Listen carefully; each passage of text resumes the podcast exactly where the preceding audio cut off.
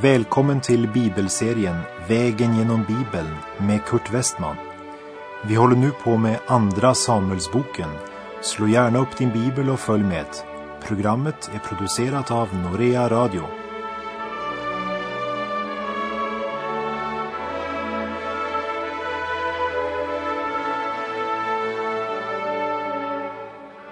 Vi avslutade förra programmet med att David flydde från Jerusalem och hans son Absalom drog in i Jerusalem efter att i fyra år ha baktalat David och förberett upproret genom handskakning med folket och gett dem stora löften. Det är Davids synder som gör att han nu måste fly från Jerusalem. Davids första frestelse var att bli kvar i palatset när hans män drog i strid. Och när han där i sitt palats går ut på eftermiddagen efter att ha sovit middag, då får han från palatsets tak plötsligt se en kvinna som badade. Hon hette Batseba och hon var en lust för ögonen. Efter att ha förhört sig om den här kvinnan så får David veta att hon var hans trogne tjänare Urias hustru. Men han satte Guds ord och vilja till sides och lät sig istället styras av sin lust. Och efter att David begått denna fruktansvärda synd får han erfara att Gud dömer synden. Och från det här ögonblicket kommer syndens konsekvenser in i Davids hus på alla kanter. David drabbas av den ena sorgen efter den andra. David och alla hans trofasta tjänare gick över bäcken Kidron och tog vägen åt öknen till. Och alla grät högljutt när allt folket drog fram. Samtidigt tågar alltså Absalom in i Jerusalem. Vi läser i Andra Samuels bok kapitel 16, vers 1 och 2. När David hade gått framåt ett litet stycke från bergstoppen, då mötte honom Siba, Mefibosets tjänare, med ett par lastade åsnor som bar 200 bröd hundra russinkakor, hundra fruktkakor och en lägel vin. Då sade kungen till Siba, vad vill du med detta? Siba svarade, åsnorna ska vara för kungens husfolk till att rida på. Brödet och fruktkakorna ska tjänarna ha att äta och vinet ska det törstande ha att dricka i öknen. Som du minns så var Mefiboset Jonatans handikappade son. På grund av Davids kärlek till Jonatan hade han tagit Mefiboset i sin vård och han åt dagligen vid kungens bord. Siba, en av Mefibosets tjänare, som av David hade fått uppdrag att sköta Mefibosets jordegendom, han hade tydligen fått höra om Absalons uppror och han inser att till sist så blev det nog David som drog det längsta strået. Han använder därför tillfället till att roffa åt sig sin vanföra herre Mefibosets egendom genom en regelrätt lögn där han beskyller Mefiboset för att försöka få kungakronan och makten. Vi läser verserna 3 till och med 8. Kungen sade, men var är din herres son? Siba svarade kungen, han är kvar i Jerusalem, ty han tänkte, nu ska Israels hus ge mig min faders rike tillbaka. Då sade kungen till Siba, se, allt vad Mefiboset äger skall vara ditt. Siba svarade, jag faller ned för dig, låt mig finna nåd för dina ögon, min Herre kung. När sedan kung David hade kommit till Bahurim, då trädde därifrån ut en man som var besläktad med Sauls hus och hette Simei, Geras son. Han steg fram och for ut i förbannelser och han kastade stenar på David och på alla kung Davids tjänare fastän allt folket och alla tjänarna omgav denne både till höger och till vänster. Och Simeis ord när han förbannade honom var dessa. Bort, bort du blodsman, du ogärningsman. Herren låter nu allt Sauls hus blod komma tillbaka över dig, du som har blivit kung i hans ställe. Herren ger nu kungadömet åt din son Absalom. Se, nu har du råkat i den olycka du förtjänade, ty en blodsman är du. Den här propagandan, den var nog mera riktad till folket än till David. För att ge intryck av att Gud hade förkastat David.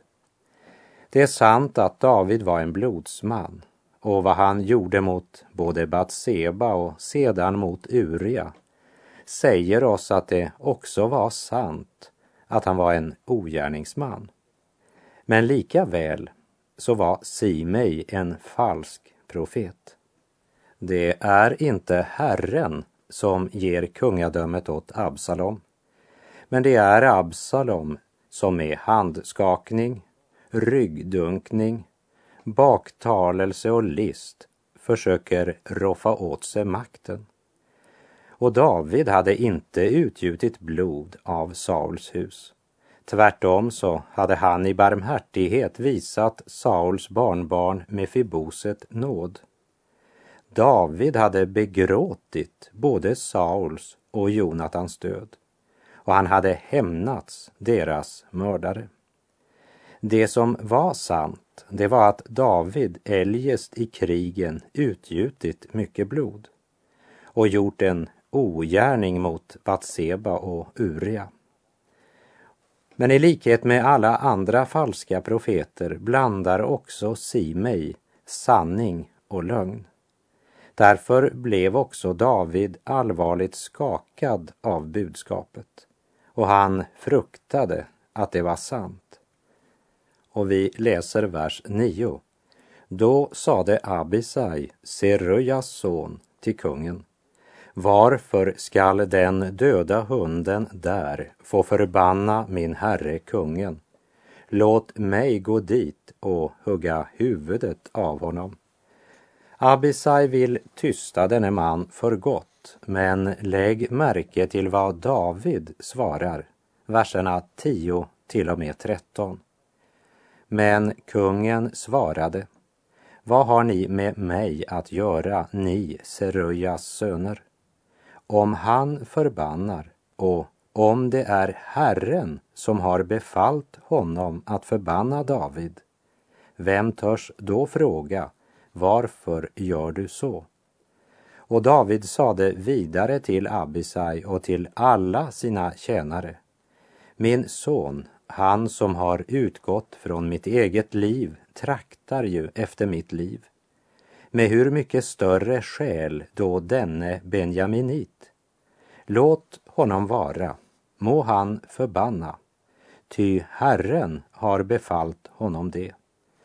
Kanske ska Herren se till den orätt som sker mig, så att Herren återger mig lycka i utbyte mot den förbannelse som idag uttalas över mig.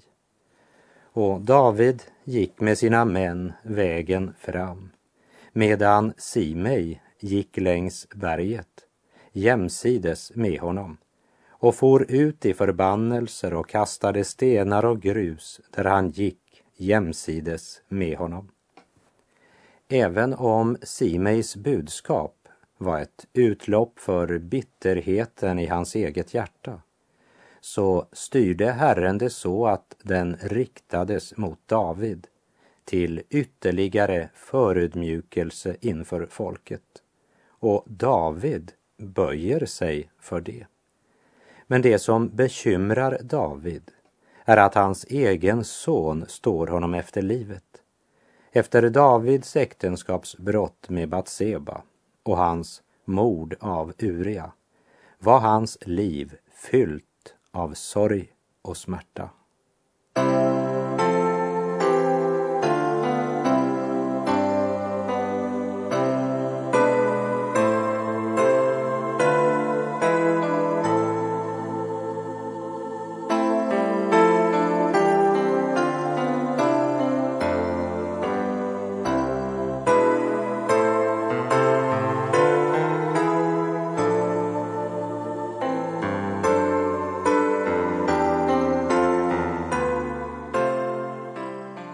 Har först följt David på hans flykt från Jerusalem. Nu ska vi återvända till Jerusalem tillsammans med Husai, Davids vän, som nu erbjuder Absalom sin tjänst. Vi läser i Andra Samuelsbok kapitel 16, vers 15 till och med 17. Men Absalom hade med allt sitt folk, Israels män, kommit till Jerusalem. Han hade då också Ahitofel med sig. När nu arkiten Husai, Davids vän, kom till Absalom ropade Husai till Absalom. Leve kungen, leve kungen. Absalom sade till Husai. Är det så du visar din kärlek mot din vän?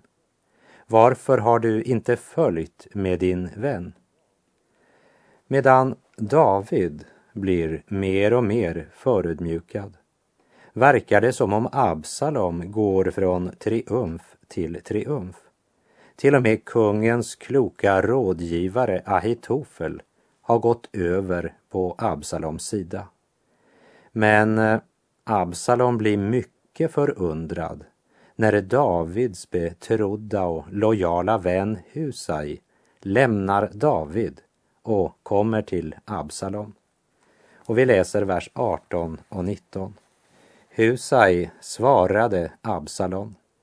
Nej, den som Herren och detta folk och alla Israels män har utvalt, honom vill jag tillhöra och hos honom vill jag stanna. Och dessutom, vilken bör jag tjäna? Bör jag inte tjäna inför hans son?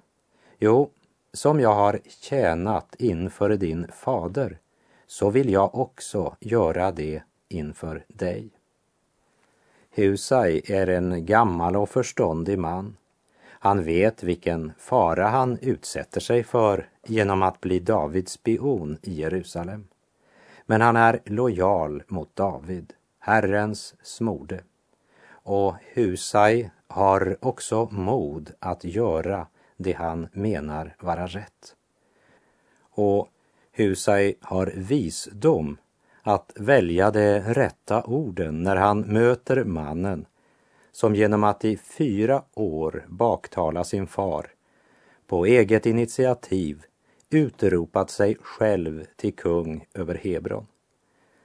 Synden och hatet har gjort Absalom blind. Och när han nu i Jerusalem befinner sig i segerrus känner han sig säker. Husais lojalitet mot David, den är nu övertagen av Absalom, tror han. Och Absalom anar inte inte vilken avgörande betydelse Husai kommer att spela i framtiden. Vi läser 20 till och med 22. Och Absalom talade till Ahitofel. Ge nu ett råd om vad vi ska göra. Ahitofel sade till Absalom. Gå in till din faders bihustrur som han har lämnat kvar för att vakta huset. Då får hela Israel höra att du har gjort dig förhatlig för din fader och så styrks modet hos alla dem som håller med dig. Därefter slog man upp ett tält åt Absalom ovanpå taket. Och så gick Absalom in till sin faders bihustrur inför hela Israels ögon. Efter att David hade begått äktenskapsbrott med Batseba och därefter mördat hennes man sände Gud profeten Natan till David för att konfrontera honom med sin synd.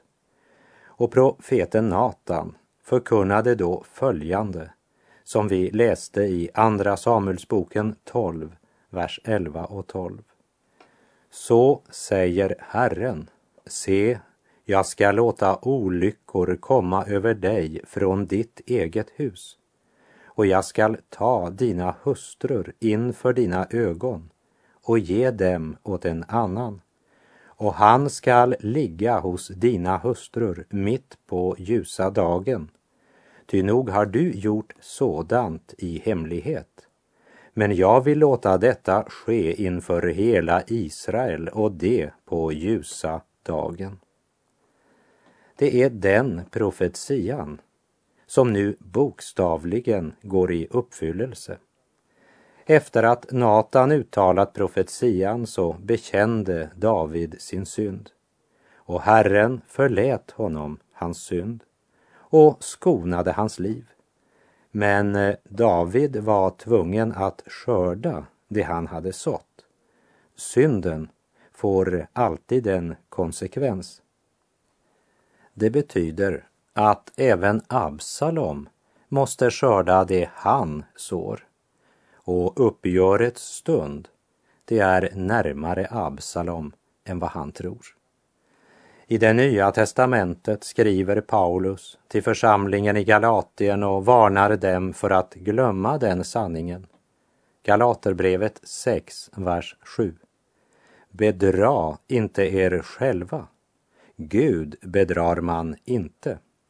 Det människan sår skall hon också skörda. Även Absalom upptäcker snart att det är stor skillnad på att stå på vägen vid porten utan egentligt ansvar och skaka hand med folk, baktala David och ge stora löften. Det är skillnad på det och på att ha makten och ansvaret. Vi kan ju bara tänka oss den oro som rådde i Jerusalem nu efter att David lämnat staden och frågorna var många. Vem var det egentligen som hade makten? Känslorna är i svall. Jerusalems folkhav är oroligt. Absalom känner presset och han har behov för råd och vägledning. Och Ahitofel behöver inte lång betänkningstid. Så ger han Absalom order om vad han borde göra. Och Absalom har inte ens en aning om att genom det han nu gör uppfylls det som profeten Natan tidigare förutsagt. Och inte heller anar han att denna hans triumf faktiskt är början till hans undergång. Där Absalom går in i tältet som är uppslaget på palatsets tak får jag lust att ropa Bedra inte dig själv, Absalom. Gud bedrar du inte. Det du sår ska du också skörda. På Ahitofels råd så gör Absalom något avskyvärt, förfärligt. Men det är något som har mycket stor betydelse för Israel eftersom hans handling var den grövsta råhet och en brutal deklaration om att Davids rättigheter hade upphört och att allt som David hade ägt och haft nu tillhörde Absalom. Men detta blir också början till Absaloms fall. Hur kunde Absalom lyda detta råd och handla så grovt? Ja, dels var han ju själv falsk och grov och korrupt. Dessutom så hade Ahitofel ett sådant anseende och gällde så högt att den ryggradslöse Absalon bara gjorde som han sa. Vi läser vers 23. Den tiden gällde nämligen ett råd som Ahitofel gav, lika mycket som om man hade frågat Gud till råds. Så mycket gällde varje råd av Ahitofel för både David och för Absalom. Men den vise Ahitofels dåraktiga råd visar att Gud hade hört Davids bön som vi finner i Andra Samuelsbok 15.31. Och när man berättade för David att Ahitofel var med bland dem som hade sammansvurit sig med Absalom, sade David, Herre, gör Ahitofels råd till dårskap. Men låt oss för ett ögonblick betrakta David. Mannen som i cirka tio år levde i jordhålor och grottor och flydde ifrån öken till öken, jagad av kung Saul. Han är nu åter i öknen och det är synden som har fört honom dit. Vad ska han nu göra? Absalon försöker besegra Davids här, men David är en krigsveteran som känner dessa ökenområden som sin egen byxficka och han har stor erfarenhet av strid. Absalon gör något dåraktigt och mycket farligt genom att gå emot sin egen far, Guds smorde. Och det mest tragiska av allt är att David älskar Absalom och önskar rädda honom. Smärtsamma och tunga dagar för David. Och han vet att om han inte av bekvämlighet dragit sig undan striden och stannat i sitt palats och stått på taket och sett Batseba så hade han ännu varit i Jerusalem. Jag känner den största sympati med David. Men han klagar inte eller ropar och skriker. Men han bär tålmodigt den börda som lagts på honom och han söker sin tillflykt till Gud. David var en stor man. Det är sant att han begick en fruktansvärd synd, men han är som en fantastiskt vacker staty med en ripa i konstverket. Och det är väl förhållandet med många kristna idag också. Eller har du någon gång mött en enda människa utan en ripa i lacken? Vi har alla våra ripor.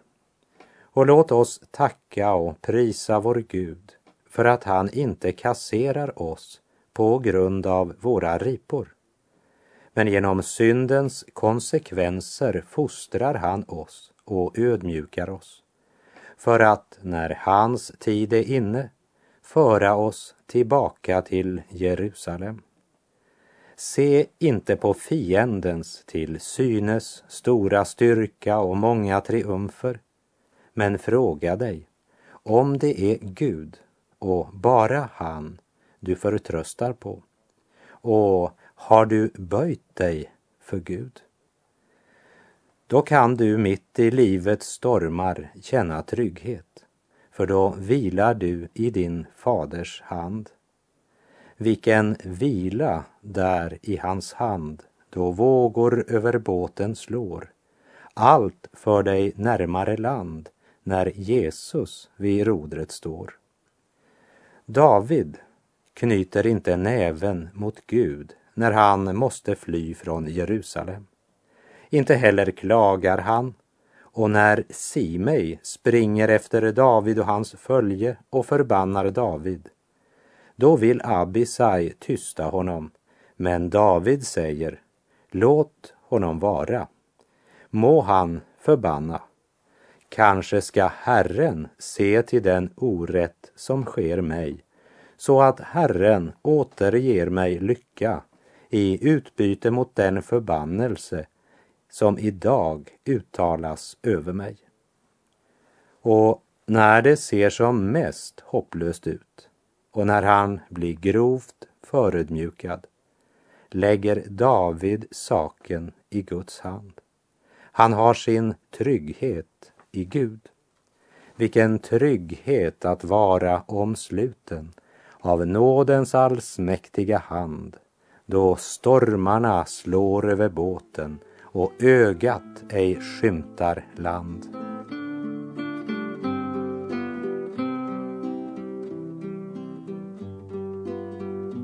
Vilken trygghet i Faders handen i den kalla och blåsiga natt. Att vara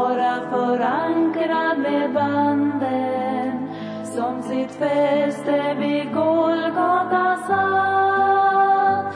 Vilken trygghet att vara omsluten av nådens allsmäktiga hand. Då stormarna slår över båten och ögat ej skönt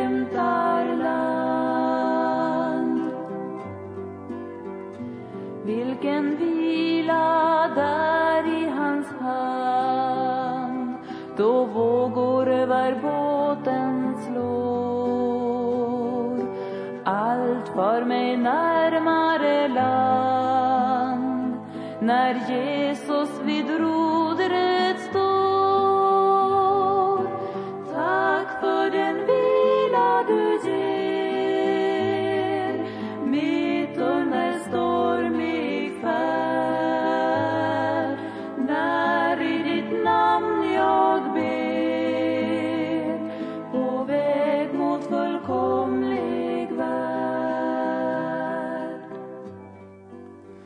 Låt mig få läsa bara ett av de lyssnarbrev som vi fått ifrån en lyssnare till Noreas persiska bibelprogram till Iran. Jag citerar.